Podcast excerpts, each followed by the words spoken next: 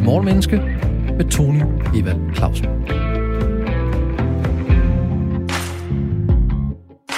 Det bliver brugt konstant, og nogle gange som et instrument, andre gange som et skjold, og ofte bare fordi det er måde at sige det.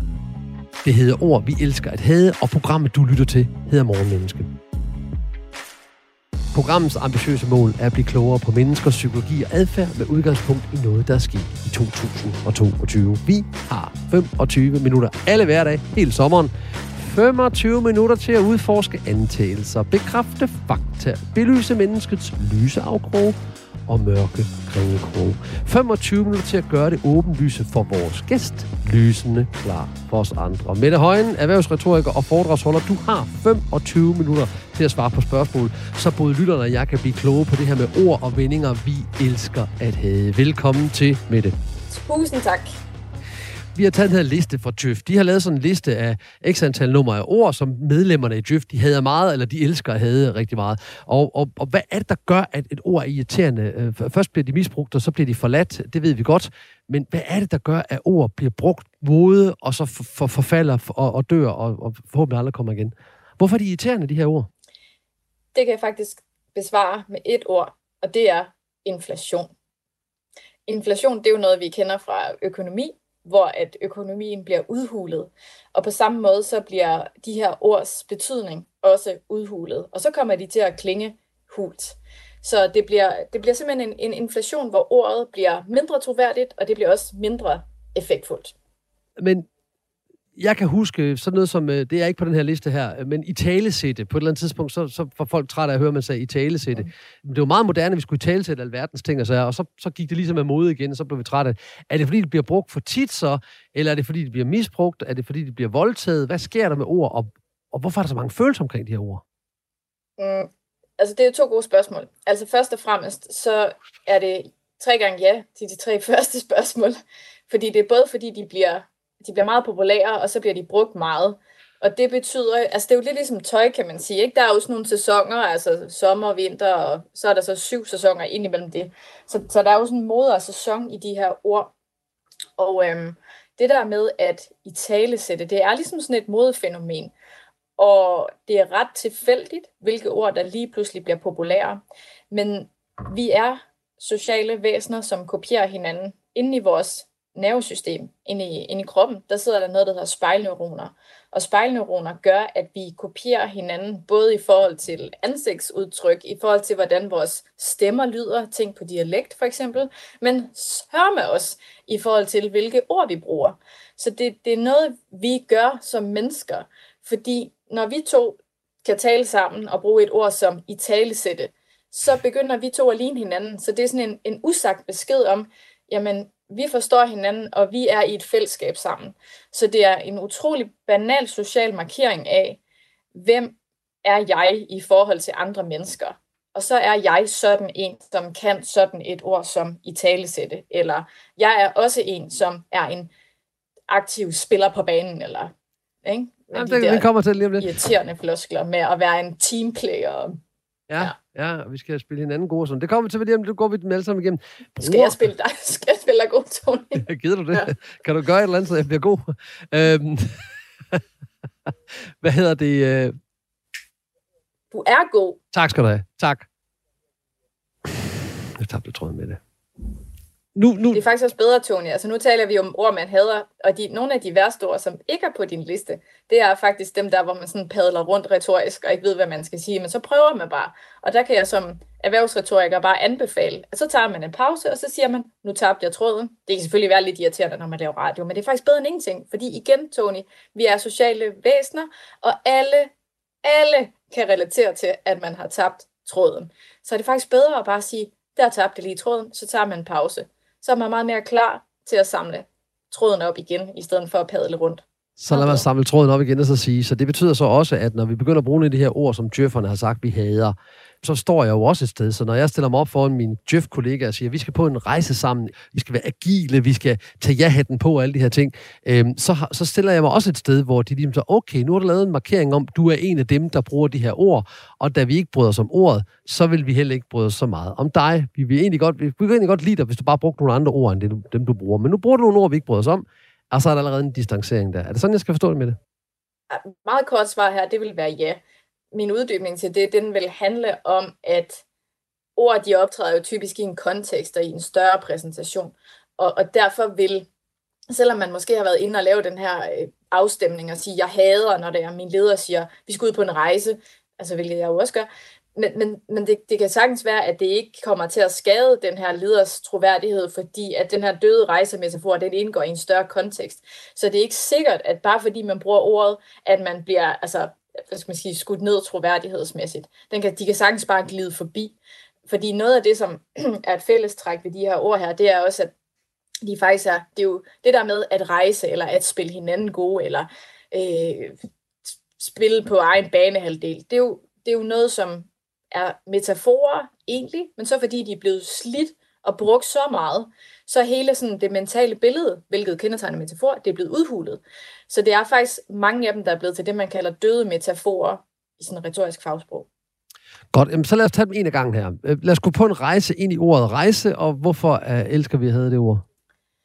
Jamen, det gør vi, fordi det simpelthen er blevet brugt så meget. Øh, jeg lavede lige en hurtig Google-søgning i går på 0,46 sekunder, så kommer der 1,6 millioner hits op på ordsprog om at rejse. Og det har nok noget at gøre med, at livet er jo en lang rejse, hvor vi gennemgår nogle forskellige faser.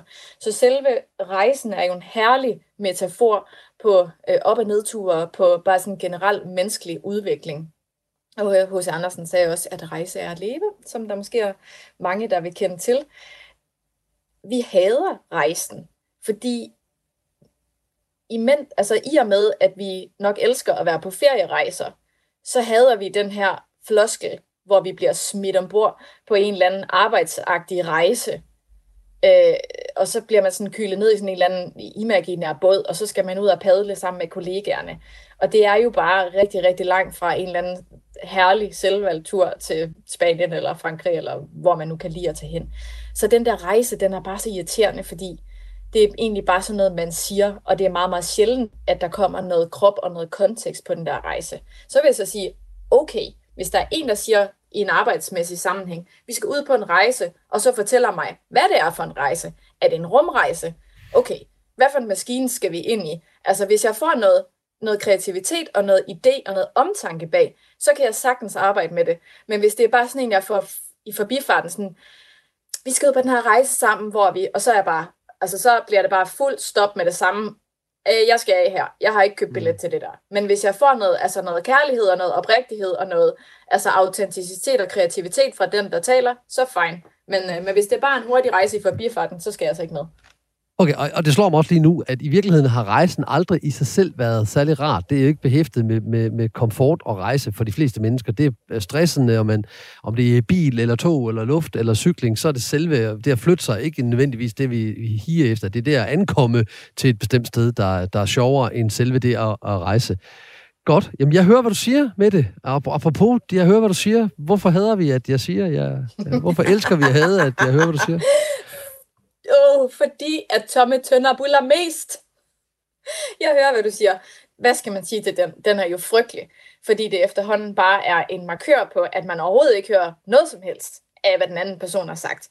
Det er nærmest bare sådan en falskhedsting, der skal give en selv en billet til, at nu kan man så selv komme ind og aflevere en eller anden monolog. Så jeg hører, hvad du siger. Den fortæller mig i hvert fald, at du hører ikke noget som helst.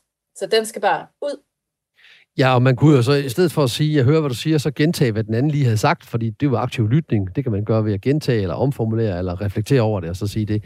Det kan jeg stærkt anbefale. Øh, og det er jo meget vigtigt, man med sit, øh, når man lytter, og man stiller spørgsmål, også er agil. Apropos agil. Hvorfor hedder vi ordet agil?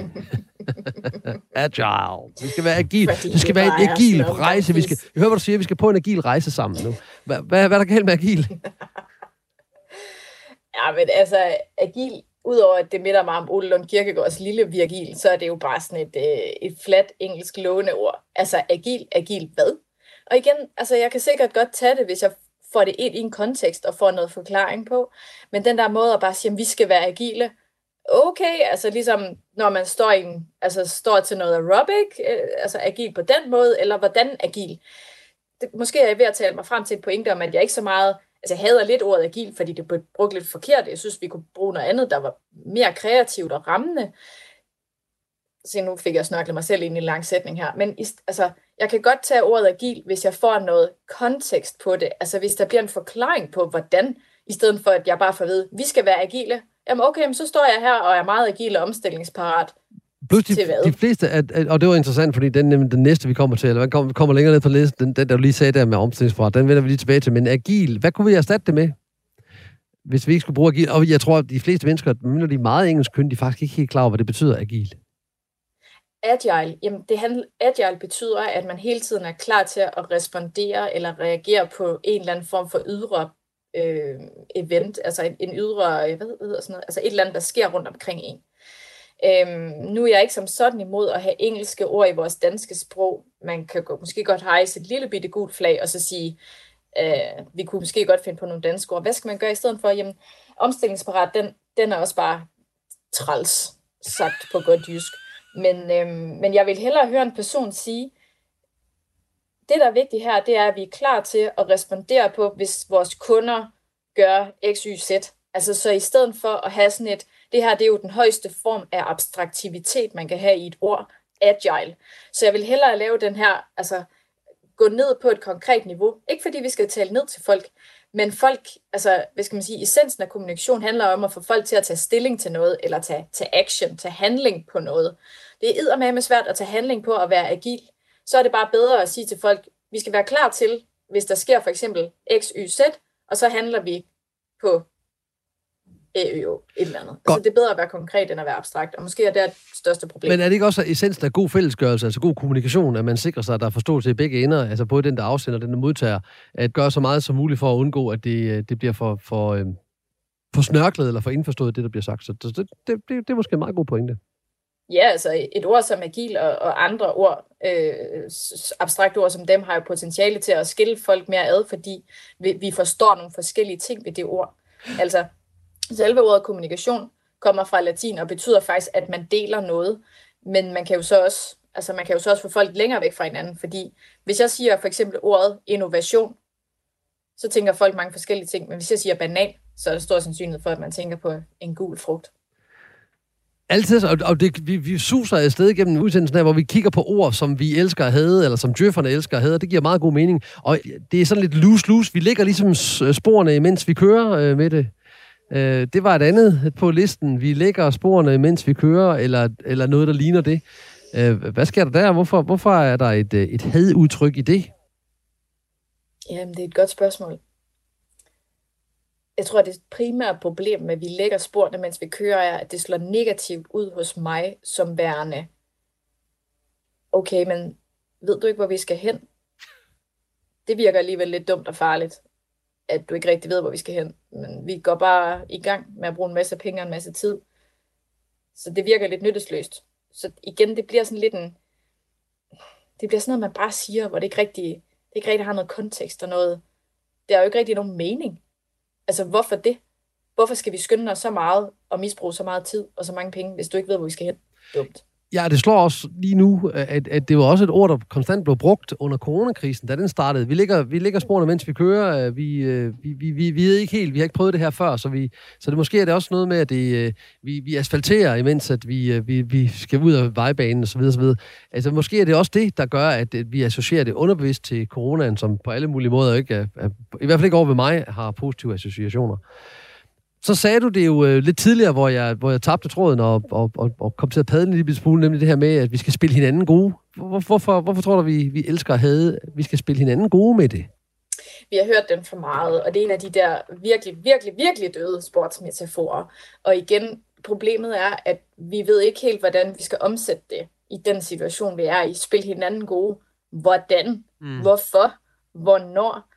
Så hvis man skal bruge den, hvilket man jo selvfølgelig har fuld frihed til at gøre, så er det en god idé at så sige, vi skal spille hinanden gode. Og det, jeg mener med det, det er, at når Tony gør sådan, eller så, hvis Mette siger det og det, så det og det og det, så kan man sagtens bruge det. Så kan man sådan set vække den her metafor til liv igen. Du snakkede også på et tidspunkt om det her med, at der var ord, som, som man padler rundt i. Så hvis vi lige tager sådan en lille halvleg her, så lige, og så kigger på øh, sådan en lille intermezzo i gennemgang af, af ord, vi elsker at have. Hvad er padleord, som du tænker, at det er typisk et padleord, det her?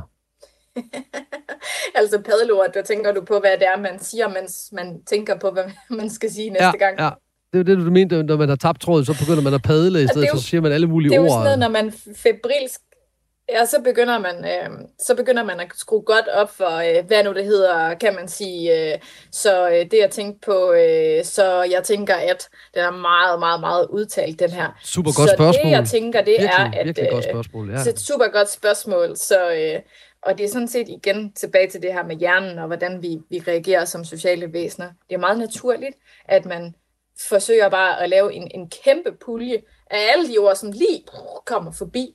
Og i virkeligheden skal man gøre stik det modsatte, nemlig at holde den der pause.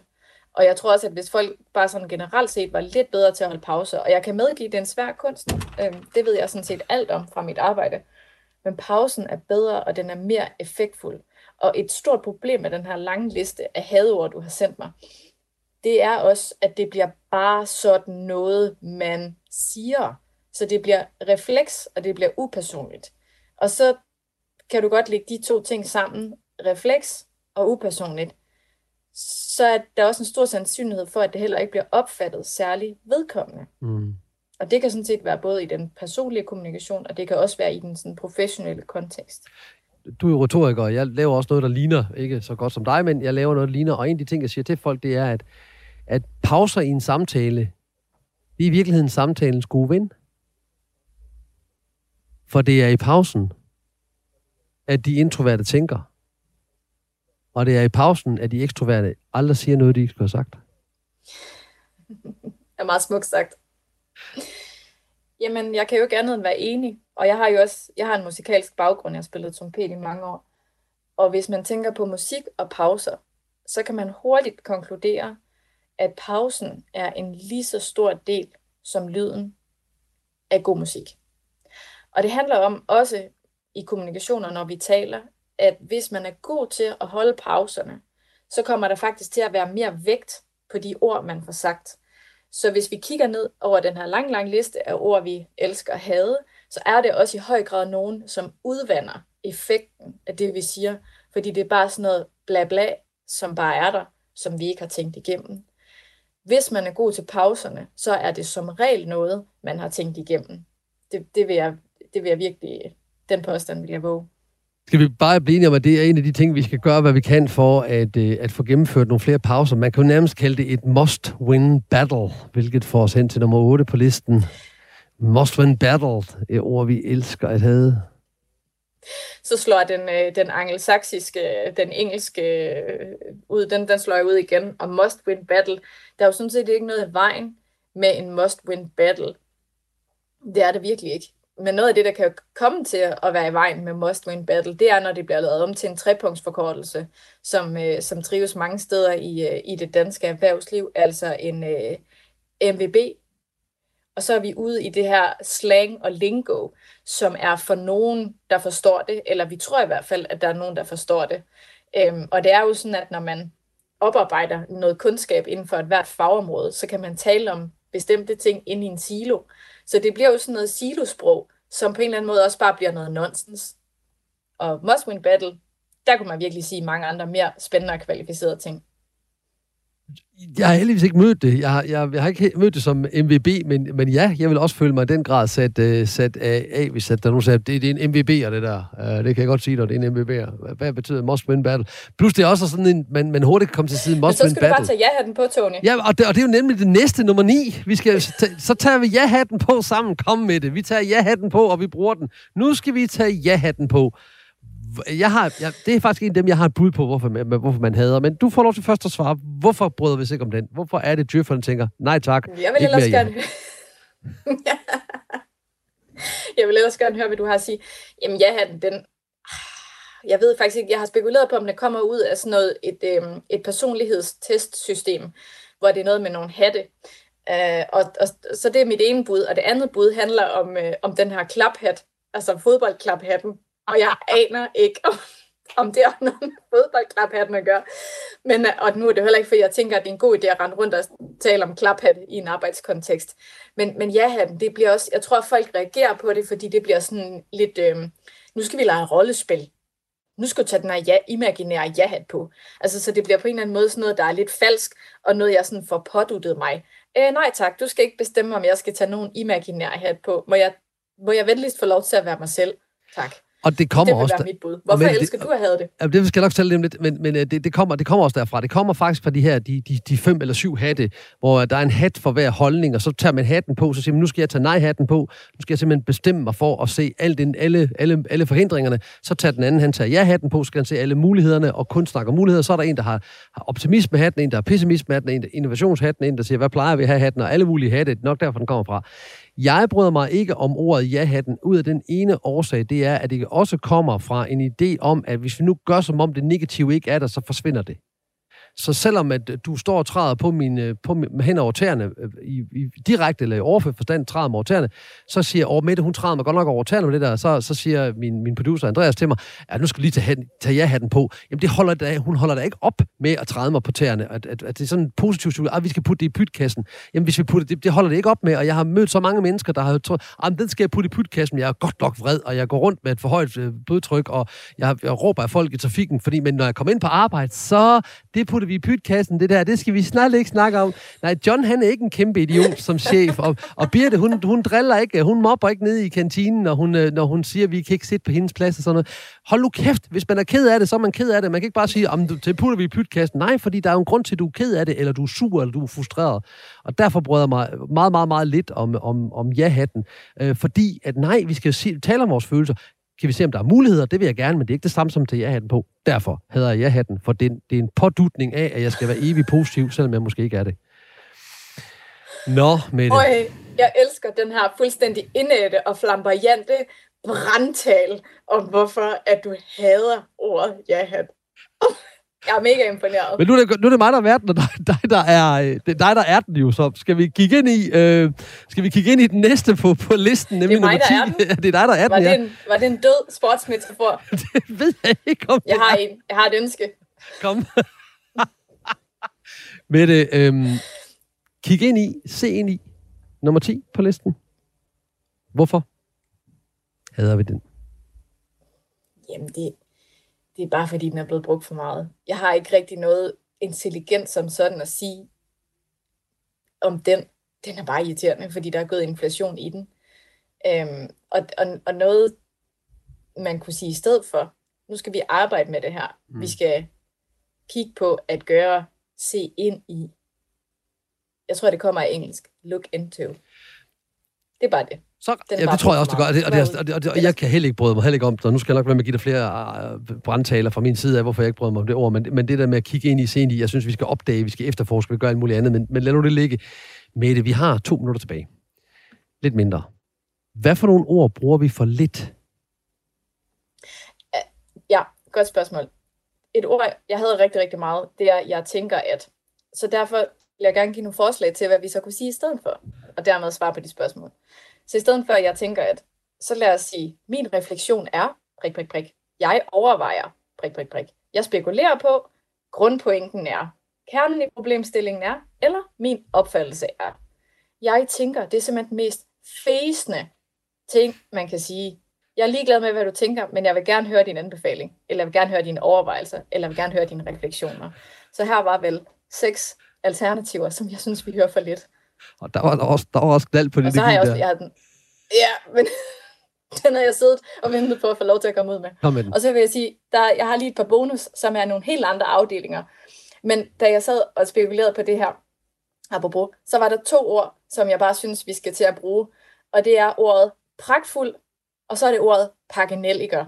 Og hvis man ikke ved, hvad en, en pakkenellik eller flere pakkenelliker er, så vil jeg sige, det er det mest søde ord for bagage, eller en eller anden form for taske, eller ting, man sådan skal have med sig. Pakkenelliker, prøv lige at høre det.